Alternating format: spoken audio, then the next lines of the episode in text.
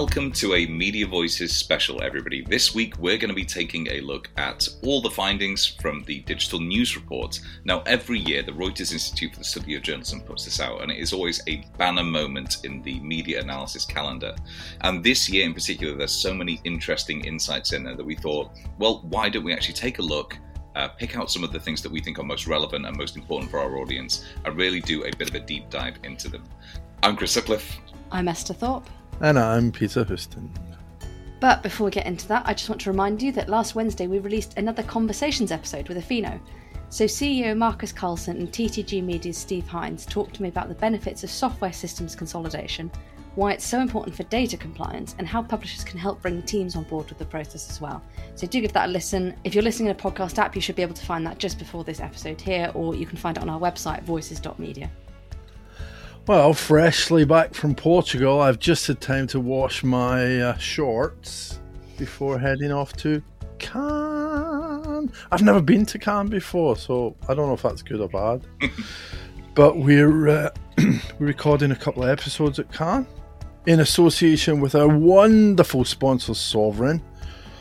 Uh, we're going to be getting some of the views from Cannes on Tuesday and Wednesday next week. You're going to have such a good suntan by the end of this month. It's going to be ridiculous. Oh, so excited. Actually, anyone that's, if this is Monday and anyone that's listening who's going to be in Cannes, come and find us. Find me, sorry, these guys aren't going. Livid. But before Peter starts working on his tan, we're going to get into our main story, which is examining all the key findings from the Reuters report. So the Digital News Report, as we said, has really unpicked a lot of things that they believe are most important to publishers this year. And the headline for, well, pretty much everybody I've seen talking about this has been the stats that they've surfaced around news avoidance, which is indelibly linked with trust in the news falling pretty much across the board. So, Peter, because you're going to Cannes, I'm going to give you the tricky task to begin with of explaining some of these disappointing and worrying stats around news avoidance. Explaining them. Actually, before we start, um, it's what it's really worth saying that although this is a news report, the findings really do apply to publishers generally. Um, I mean, there's ni- they, they've ninety thousand consumers they've surveyed for this thing in forty-six countries. It's amazing. I don't know how big the team is, but they must work so hard on this. Oh, they, yeah, one hundred percent. Turns out that almost forty percent of people all around the world um, often, or sometimes at least, avoid the news. Now, this is um, we need to be clear about this. This is not like distrusts the news that they see. This is actively strives mm. to avoid yeah. any sort of news consumption. Now, that is potentially a massive, that has going to have an impact on governance, on democracy, also on the ability to hold power to account, everything, the primacy of news organisations. That is a horrifying stat. Can I hold my hand up and say, I think I'm one of these people? I think we all are. That's exactly what I was going to say. I was going to say, can you blame the public for this? Because I think that we all do. I said on Twitter when this stat came out, I, I do that too. I do exactly that. Well, the point's not can you blame the public. It doesn't matter if you blame the public or not. It won't change anything. So the issue is to find out why, what's going on. Well, I think they, they asked, I mean, I know I know Twitter's very self-selecting, but they asked a lot of the people, and it's basically the last, and, and this reflects my personal experience, the last two or three years have been so intense yeah. in terms of the news. Like, I can remember being glued to the COVID briefings. And I think I think sometimes we, we we're sort of we're striving to get back to, to normal, and I think there's going to be a huge reckoning in terms of mental health and the impact the last few years have actually had on us. That's going to, I mean, it's starting to really catch up. Yeah, I mean, we saw that with you know John Crowley and that did that for journalists, but like you're saying, for the public, this is just one of the ways it's manifesting. Like you, you look at some of the issues that come up with teenagers, and, and suddenly their mental health is just absolutely cliff-edged, and we almost need like. I things I, I don't know what you do to fix it, like, but I think we need to start by recognising the impact that the last two years have, have had on people. And I, I don't necessarily think this is a like it's not a bad thing for news organisations, but it's not that people are being irresponsible by suddenly not seeking out the news. It, no, no. It's a it's a protectionist move. Absolutely, like, I get to the stage I, I I can't I just can't look at it anymore. Yeah, it's my job, and I and I feel that way sometimes. But I, th- I think to some extent this is a rod that some publishers have made for their own backs, because the economies of digital news mean that you do have to be as emotive, as evocative as possible. And as soon as we ran into a situation where, you know, there were real world yeah. consequences, all of a sudden yeah. it became too much. So it's, on the one hand, it is absolutely vital that pu- the public stays informed. On the other hand, can you blame them for choosing to protect themselves? It's it's worse than you actually just described, Esther, because this didn't start a couple of years ago. This started in two thousand sixteen. The numbers started to change. It's doubled since two thousand sixteen. What happened in Britain in two thousand sixteen, where forty-six percent of people in the U K, the U K is what, the worst in this whole survey, right? forty-six percent of people in the U K now actively avoid the news. And what happened in two thousand sixteen was Brexit. Yeah. Well, sure. Hang, okay, so hang on, hang on, hang on. Rela- and Trump, I guess. Yeah. But I was going to say that that to me seems like that's the obvious cause and effect. But the actual run-up to Brexit was when a lot of those very um, contentious issues started to emerge in the news.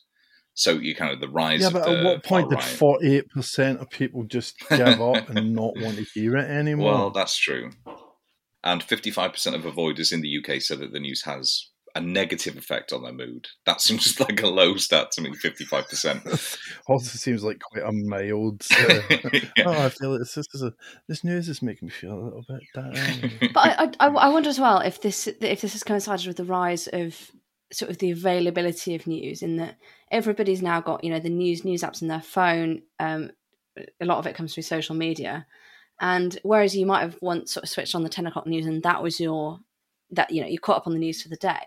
It's just constant now. And if you get push yeah. notifications from news publishers, it's like every every sort of hour there's there's something else. And it gets to say that it's it's all bad news and there's no there's nothing you can do about it. There's nothing you can enact about it. And why bother listening at that point? Exactly. But it would be interesting to chart that with the rise of, say, the email newsletter, which actually made things digestible again. Like there's a, a bit of a... um But potentially that's self-protectionism as well, is people going, I just want to get it in ten minutes at the start of the day and then not have to get bombarded with stuff. Yeah. Um, you can chart that as well with the kind of the, the fall in interest in rolling news channels, um, just the ability of people to switch off in a lot of cases. If they can, they will. I saw a presentation in, in Portugal at the FIPP Congress from the Daily Mail um, talking about Mail Plus development. And they've moved to this three three updates a day edition yeah. thing for their paid thing. Well, you know, we can argue all day long about the Daily Mail and where it comes from and blah, blah, blah, blah, blah, blah, blah. But we shouldn't. But, you know, from a functional organizational point of view, uh, that shift to finite, finishable news, I think, is is definitely a trend that we're going to see more of. Yeah.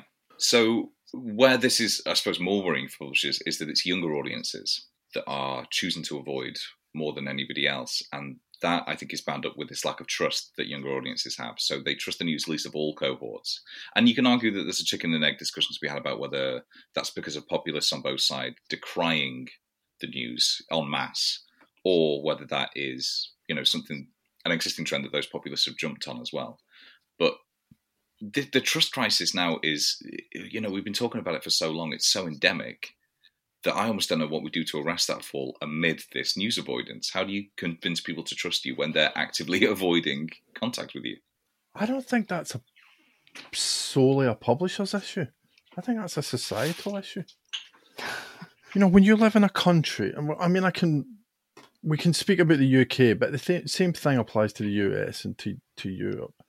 When you live in a country where the government is actively undermining the legal process and trust in lawyers, when they're actively undermining trust in public broadcasters like the B B C, mm. actively undermining the press, not inviting people on into meetings, that's a huge part of this. It is. It is. And it, and, and the, the, the what the, what's it they call it? Wedge politics. The divisive way that they set up every political issue so that there's two sides. You know, if you're a, I'm on, I'm going to talk a little bit more about young people later, but if you're a young person in a house where, you know, whatever, you're in a left-leaning house with a right-leaning grandparent, you're going to watch pe- your your elders, parents and grandparents, arguing about this shit all the time. And you're going to think, you're going to go one of two ways. You either think your mum and dad are numpties, so you choose your grandparents' side, or you think your grandparents are an old fart and you don't want anything to do with them. Or you do what a lot of young people are doing and go, piss off. I'm yeah, going on TikTok to watch yeah, yeah. someone putting a water bottle on a ceiling fan so it smacks him in the head, and yeah. that at least funny. That is funny. put the that put the rubber funny. bands around a watermelon again, absolutely. Yeah, exactly. Okay, so um, the counterpoint to that is the fact that the the Reuters Institute studied it, and there hasn't been more. There hasn't been a marked increase in polarization in four countries they studied in the last six years. So potentially we have reached the upper limit of that kind of polarization. But can I just jump in? Peak polarization. By definition. Ah, that is the worst term I've heard all year. Polarization, by definition, is fifty-fifty, right? Yeah. We're there. Oh. Everything is fifty-fifty now, or forty-eight fifty-two. I'm sick, ah. sick to death of that proportion. Um, okay, right. Well, so moving on then. So what impact is this going to have now on subscriptions? Because that's obviously where a lot of publishers are pinning their hopes. Esther, is this... Is news avoidance a, a concern for publishers who are looking to buoy their subscription revenue? I think that depends on what kind of publisher you are. Um, I mean, I know that things like um, the the ones that have sort of done this, you know, you come to us once a day and you get your news update, are, are still growing quite quickly. Yeah, so one of the things Nick Newman said is that there was this sort of breakout group of, he says, primar- primarily upmarket news publishers across the world that it's, it, you know, New York Times that are still reporting record subscription growth.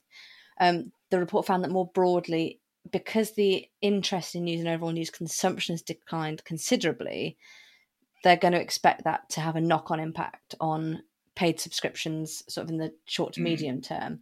Um, although he, they do also point out that that's still, um, I, I suppose the, the interest in news is still higher than pre-COVID.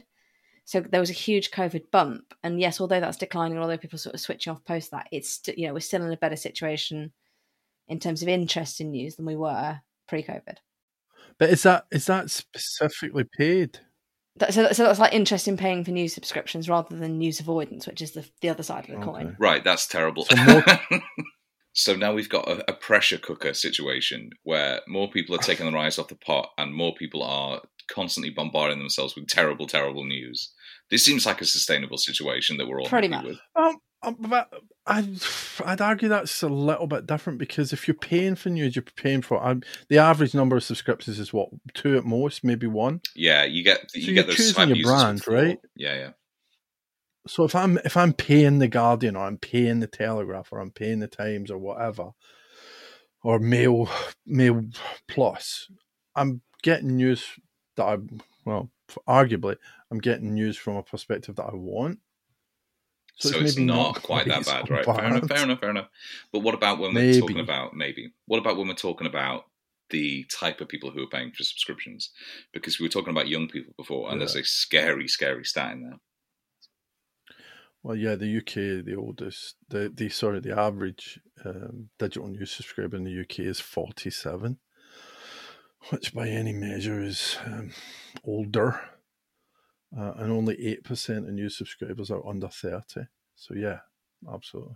I, I, I still think, I know we have this conversation a lot when whenever the news report comes out, but it still feels like, I, I do, why do we expect sort of, you know, twenty-two-year-olds yeah. to be paying for news? It's it's, it's something that, like, grown-ups do. There's an econ- there is definitely an economic aspect to that. You, if you're twenty-two or twenty-three, are you going to buy, I don't know, avocados, new trainers? Or, or a Guardian subscription. And I think when they reach thirty-five or forty-five or whatever, the priorities then shift when they want to become yep. better informed about the world. Not I just don't even necessarily think it's that. I think it's economic pressures. Younger younger people have few, less disposable income.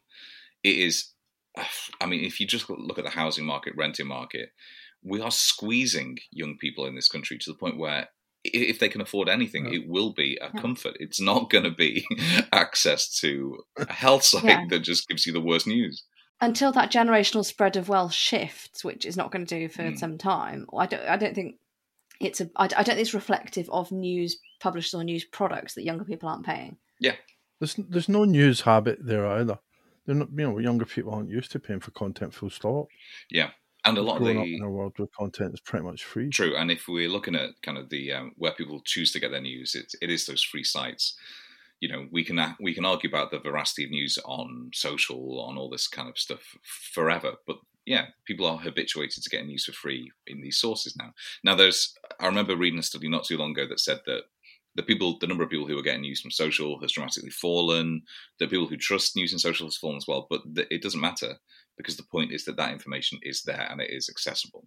So you don't need, it's it's hard to convince people to pay when the, the, the price for news has been anchored at free for young people. So I don't know, do, do any of us have any solutions? have we, can we fix this? Yes, actually. Um, I don't know if you've seen, I, I know we put a note at the bottom, but it's a good time to mention it, is um, Sean Wood, yeah. um, their, their yeah. team at Positive News. Um, they've put out this big call off the back of it for an end to the what he says, the bad news mm. bias. So his argument was basically that we need a solution-focused approach with and putting that more prominently in journalism. So, and, and this has been Positive News' angle for What's quite a long time, is that you can report on progress as well as problems. So you're then keeping people informed and engaged without that constant like negative impact on people's well-being. So it's sort of, you know, I know for news publishers, it's always the bad news that gets the clicks, and well, uh, that's that's been true since the history of, of news. You know, it was the mm. bad news sells covers and papers. But if you want to bring people yeah. back, we're going to have to look at the you know, the the mental health of people first, and actually start bringing more solutions and more more positive news into the news. I think that's the that's the difference, though. It's it's solutions based. It's not positive, because when we look at you know the outlets that have tried to launch with a, a solely positive spin, The New Day, a bunch of the kind of the, the U S regional titles tried something similar with very positive yeah. news. It failed. People don't want that. But solutions focused, that might be it. Yeah, the the positive news is is a sell line. The actual. The actual point of what Positive News is doing is looking at stories more rigorously, not just picking the outrage headline yeah. and going in and saying, yeah, here's, yeah, this is bad, but look at this good thing that happened there. It's not about, it's not happy clapping. No. It's, uh, they're, I it's mean, a slightly different thing. They're all about moving from uh, if it bleeds, it leads to if it bleeds, fucking stop it bleeding. And here's how. Get a bandage. Yeah. yeah. That's actually a, a evolutionary thing, you know. Human beings are actually evolved to look first at bad news. It's a survival instinct. Yeah, it's like elephant graveyards, right? If an, if an elephant walks through a uh, past an elephant skull, it will avoid it. It will look at it, it will examine it, and then it will move the fuck away from that area. And that is. Uh... But I think that's the thing is it's it's gone from we seek out the bad headlines as a as a safety thing to now we're just avoiding them yeah. as a. as a protectionist thing. But I, I think there's solutions journalism often comes up in um, talks about the climate mm. crisis and the reporting around that. And, and people saying it's no longer enough just to say the world's getting worse. You know, we're, we're cooking ourselves essentially. You need to have the solutions. What can we do about it? What, you know, what in terms of policy, technology, there's all this stuff, which I'm going to now hand over to you, Chris. Cause I Esther, perfect segue, perfect segue. So yeah, um, I was really, really pleased to see that the report this year has actually broken out a section about climate journalism. Um, obviously, we've had Wolfgang Blau arguing that this needs to be a, I suppose, a, a horizontal rather than a vertical. It needs to run through absolutely all aspects of reporting. So it's really good to see that um, Reuters has picked this out of, of being not just of interest to audiences, but of interest to publishers as well. And something that a growing number of news consumers aren't avoiding, thank God, is climate change coverage. So the report breaks out the proportion of audience members per country who are actively interested in news of this type. And it's, it's kind of encouraging, I guess, both for business models and for the planet. Um, you'll be surprised to know that interest in climate change news is highest in Latin America countries. You know, the people who are most exposed to this to some extent. Uh, over half respondents in Greece, Portugal, Chile, and the Philippines say they're interested in it. Um, going back to that polarization point, though, um, interest is lower in the northern and western European markets, um, in part because those are where climate change is still a polarized topic. So that feeds back into that news avoidance thing. Um, so I don't know, we, we've spoken on the podcast before about climate verticals. This to me seems almost a vindication of that strategy, that there is a growing number of people who are interested in this and presumably will actually pay for some expert insight. There was, there was something interesting that you, you picked out of this about the fact that actually older audiences seem interested in. I think the stereotype is often that the older people don't mm. care so much about the climate, but actually that's not what the evidence is showing. No, not at all. Right? It's, in fact, yeah, the older audiences, per the Reuters report, are finding that their older audiences are the most um, invested in this. What's the definition of older, though? Because I could imagine there's like a bell curve there mm. where young people are really interested, uh, middle-aged people, people in the sort of thirties through late fifties maybe are not quite so interested. Yeah. And then as you move into retirement with grandkids, you become really, really interested again. Anyway, yeah, so that's that's what I was uh, that's what I was most interested in. And talking about younger people, Peter, you have some news from social. Yeah, I think this there's a breakout uh, essay around younger people, um, Gen, Gen Z specifically. I find this fascinating but worrying in equal measure because uh, I kind of I'm I'm moving into that older. Or already in that older demographic. And I worry about the youngsters. I worry about kids. Mm. Um, so on social, Facebook is in decline for news. Good. Uh, except maybe Esther in local news groups, um, which I have all sorts of views about. But we won't get into that right now. Uh, Instagram, TikTok, Telegram, I don't know anything about, but they're all seeing growth. Um, video is not so popular for news. All age groups over twenty-five prefer text because it's quicker, you've got more control of what's going on. But Gen Z, however you define that, is, is all about the TikTok. Um, you know, eighteen. If you look at eighteen to twenty-four year olds, forty percent of them are using TikTok. Fifteen percent of them are using them for new, using it for news. Now that's really interesting to me. This is a fascinating bit. What's so interesting? Why, why did that bait? Why did that did that buck your expectations? Well, yeah, because it's grown from three percent just two years ago to fifteen percent mm. now. But is that not part of a self-fulfilling prophecy? Because if Uh, like two years ago, publishers weren't on TikTok. Any, anybody with a reliable news outlook wasn't on TikTok. I mean, they've gone where the audience is, and as a result, more audiences are watching what they're producing. And that's good news, because if people like, so the Washington Post TikTok guy, B B C, Sky has a million followers on TikTok, Sky News, which grew insanely around the Ukraine war. Mm. I mean, the, the B B C said in January that they weren't going to go on TikTok because they were a serious news org. They were on TikTok like eight weeks later. Absolutely. And that's good news, yeah. that that audience is growing and paying attention to news because these publishers or broadcasters are actually, like you said, they're going where the audience is, but also they're using the platform the way it is naturally used. Like the Washington Post TikTok guy is absolutely worth checking out. He's, he definitely is because he just he plays the game perfectly. Mm. Serious news stories presented in a TikTok way. The big worry is that there's so much entertainment content on TikTok that it just swamps news content. And if that means that the youngest generation has no real sense of what's going on, that's a big problem. I don't know if that's true. Yeah.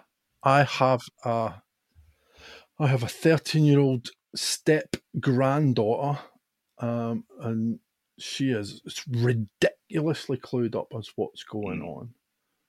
So I'm not, you know, I'm I'm not sure you can make the assumption that just because people are on TikTok watching people dance silly, that they haven't got a clue what's going on. Yeah, but people on. never said that about T V, did they? People were never like, oh, you know, there's there's comedy on Channel Four, therefore people won't use it for. Mm. People won't check out news briefings. I think it's a balance thing, though, Chris. Mm. You know, look, think of that feed. It's ninety percent daft shit. But this, I mean, it's like Troy Young was talking about this, wasn't he, with the, the grinder where everything just goes in the grinder and it all just comes yep. out. Like all the news, all the entertainment, it, like it just all mixes up. Um, but that actually, that does remind me of a piece I saw um, uh, Taylor Lorenz wrote for the Washington Post a, a week or two ago after the Johnny Depp Amber Heard trial. Oh, that was great. Yeah, that was such a well-argued piece. That worried me more, like along these lines, that because you've got all these people that were sort of leaning into the trial. You've got everything from like traditionally beauty influencers, gamers, everybody suddenly realising that if they did like a snap piece commenting on the trial, that actually, you know, they, they'd rack up like fifteen, twenty times the number of views they normally would. Um, or they, you know, they go viral. And, and they've a lot of these sort of influences in, in completely, in areas completely unrelated to the news are suddenly realising if they start commenting on news situations, um, and lean into that, that can um, that can really help. Well, that can really help their viewership, and that to me is really that, quite that goes back to exactly what we were saying before about the economies of well digital ecosystems now, where outrage gets you attention, and we saw that with you know. digital publications mm. first, the you know your Mail Onlines, they really lent into that, and now it's down to the individual level. Um, that I think that the the yep. Johnny Depp Amber Heard trial was a perfect example of that, because it didn't matter what side you took on the discussion, as long as you were picking the side and take, taking the most extreme one. Yeah. I saw some fucker um, saying, "Oh look, Amber Heard's just so obsessed with Johnny Depp," and then somebody took a screenshot of his YouTube channel. And it was, I'm not even kidding you, like three hundred sixty videos just of him pillorying Amber Heard. Just A, A, pathetic, and B, that's just what gets attention. But this is, I mean, this, this is one of Taylor Lorenz's points, is that, is that they're, they're just, they're not leaning into angles they even believe in. They're going with the angle that they think is going to get the most outrage yep. and most views. Really? The and there's no, like, obviously because they're... Who's ever done that before? Well, what the report says about this is that Um, younger people, and this this kind of Gen Z, how, again, however you define that, this younger demographic will seek out diverse voices. Excellent. We're all for diverse voices. But they're less in, they're less concerned about impartiality. That's not good. Mm. And more comfortable with mm. journalists or influencers expressing opinions on social media. And, you know, with that, that Amber Heard Johnny Depp thing, which I know bollocks all about, um, but it seems to should be a great example of the kind of harm that can be done by dickheads looking for clicks. Yep. Dicks and clicks! Dicks and clicks, baby! Uh, I mean, my so just wrapping this up, my big thing is that with younger people not having an established news context... Mm. Then it really is up to publishers like the Washington Post and B B C, God love them, and Sky and whoever else, to properly get in that space and you know compete properly with the with the daft dancing videos and really do a job. There you go. There's solutions journalism for you right there. I do, I do want to say as well, I don't think that any of us is thinking that this is a um, a sort of a weakness inherent to younger people. This would have happened to any generation of people for whom, you know, the tic- TikTok had emerged. This isn't a, a moral failing on behalf of young people. This nope. is the ecosystem that they've grown up in. Okay, Esther, why don't you uh, why don't you bring us home with uh, what I actually thought was a really interesting one. If I hadn't picked climate change, I would have picked this one, because this is uh, some fascinating little stats around this. I mean, mine all now seems really trivial in comparison to like climate change and the fact that the younger generation are... Um... But it's not, because this is how people are getting news and information across. Mine is actually about email newsletters. So um, they've actually dedicated an entire chapter to this in the in the Reuters News Report. So I'd, I'd really recommend giving it a read.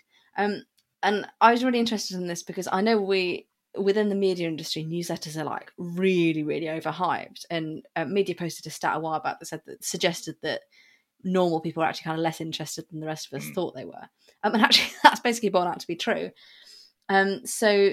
Uh, seventeen percent of people on average access news via email. That's a lot lower than I thought. Austria is highest. They've got about twenty-five percent of people access it. Um, the U K is the lowest, with only nine percent of people accessing news via email. Is, did that surprise you guys? Uh, not so much. Yeah, I think, I think we, it does. Well, I, I thought we were going to reach that point. I just don't know that it was going to be now. No, I would have thought it was higher than that. I mean, you're right, Esther, as a, you know, civilians compared to us weirdos.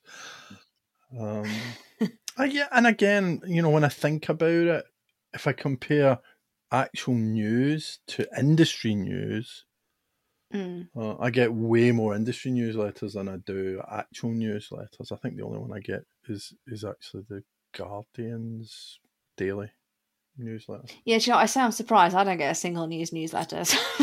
Yeah, I think that's the difference. If you if you think about it as industry news, then wow. Mm. But if you think about it as proper news, but I think the the report basically said that it, um, the people that email is particularly used by is unsurprisingly older, richer, and more educated news consumers. And yeah, in in the U S particularly, it's about fifteen percent of over fifty-fives in the U S use email, but that drops to three percent of eighteen mm. to twenty-fours. Again, do we need to worry about young people? Except actually, again, when I was thinking back to sort of when I was um, between eighteen and twenty-four, and email, I didn't really use email, whereas now I use it every single day. So I don't, again, I don't know if that's a maturity thing.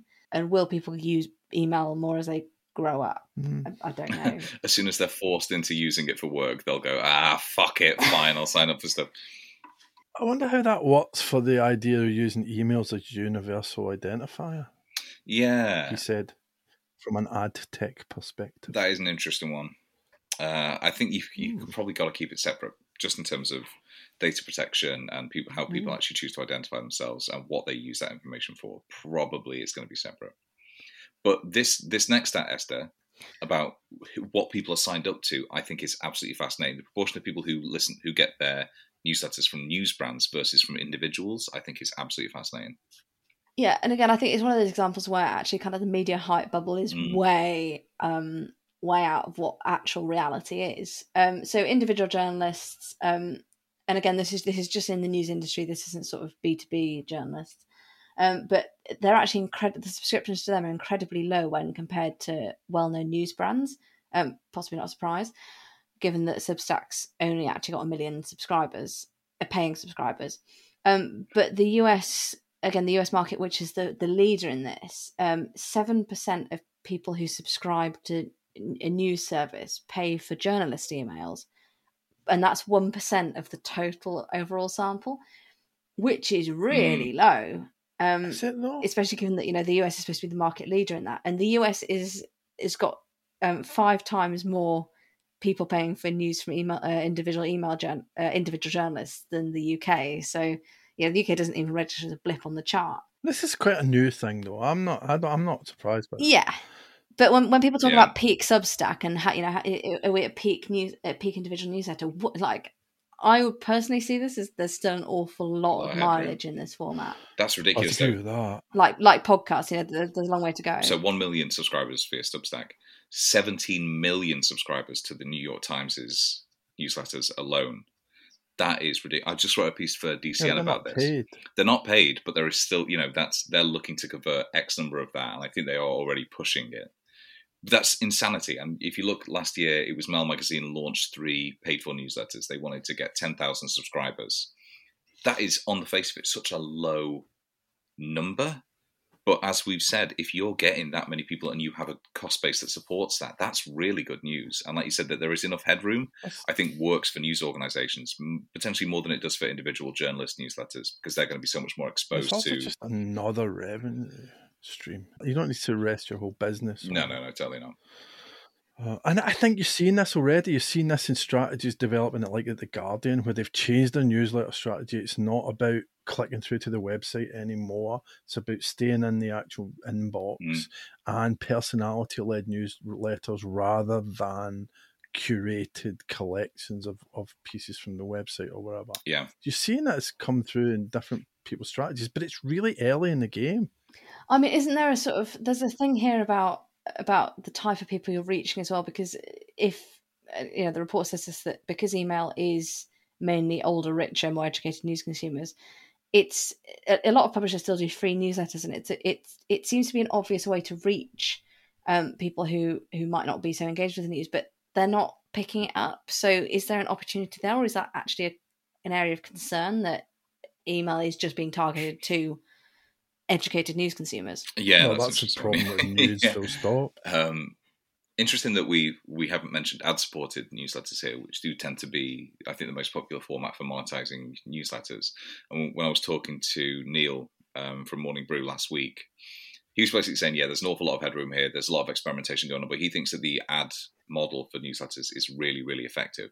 So while we're talking about paid subscriptions, that's not necessarily how a lot of the news organisations are going to fund their newsletters from now on. Um, but like as, you, as you've said, Esther, it is it is about whether we can broaden out that appeal of newsletters to people who don't typically fit that mould, which will then obviously have a rising, it's a rising tide impact on the advertisers that can get involved and who they can yeah. advertise to. So it's a, it's a commercial imperative as well as a moral one to actually broaden that audience out. Yeah, I mean, I mean, re- reading through this, the big takeaway I got was that, that I mean, there's there's a lot of opportunity here. It yes, it's an old format. Yes, it's been around for a long time. But, you know, if you can use it in ways to reach people that aren't necessarily the obvious target market for this, it, there's a huge, huge group of people that, that you could serve. Quick, end the episode there on a positive note. mm. Actually, we can end it on an even more positive note. There's an excellent piece from Damien Radcliffe in Friend of Digital Voices. Content Next. Yep, he's up for a badge. uh, and, he, you know, Damien's stuff, the rigour at Damien's stuff is always amazing. Um, but he's focused on four big themes in the report: reaching younger audiences, addressing issues in news avoidance, ensuring you have effective first-party data — we didn't even talk about data — and the need for revenue diversification, which we talk about all the time. Mm. Um, and and the, the nice thing about what Damien's doing is he, he raises the issue, but as always, with the solutions focus, he points to the potential actions that are highlighted in the reports, and it's just a really nice, manageable piece. It really is, and he's got some sort of um, unique insight in there from Nick Newman, who's co-author of the report, yeah. which I think is, there's so much, as as um, in-depth as the report is, there is, you know, stuff that they obviously couldn't fit in. I think Nick picks apart some of those ideas in the piece as well. Definitely, definitely worth your time to read. And after all that talk of newsletters, if you are a person who likes newsletters, or you think you might like newsletters, we have a daily newsletter that brings you just the top four media and publishing stories from that day, no more, no less. Um, plus, I suppose, a, a, our individual take on those stories. um, so yeah, if you if you want that in your inbox, you can sign up to that at voices dot media, and um, yeah, enjoy us in your inbox every morning. And if you wanted to advertise in that newsletter, just give us a shout. Let us know. We're open to that. But while you are signing up to the newsletter by going to voice dot media, please do head across to voice dot media slash support if you can. Kick us a couple of quid. We always really appreciate it. You too could be a friend of Media Voices. There's also our vast repository of transcripts we've done for all our past episodes on there. So it's really worth checking out, even if you don't fancy, you know, listening to the latest episode, just because you can go back and read insight, read our predictions from a couple of years ago and see how they fared. But we hope you've enjoyed this ever so slightly different episode of Media Voices. Um, it's, I suppose, something that we should probably do regularly, is take an in-depth look at one particular report or one particular topic. So it'd be interesting to hear what the listeners think about this. Unless you hate it. Yeah. It, you can get all three of us on news at voices dot media. Perfect. But until next week, when oh, we'll I've be back got, with... I, I, I've got the perfect way to end this episode. The perfect way to end this episode. Do it. Guess what that is? What, the can-can? It's the can-can! Can-can! Okay, so Peter is sacked from Media Voices, so come back next week uh, where it'll be me, Esther, and our brand new host who'll be taking a tour through all the news and the views from the media world. He'll be pasty and white because they haven't been to Cannes. But until next week, when we'll be back, thank you so much for listening, and do stay safe. Goodbye.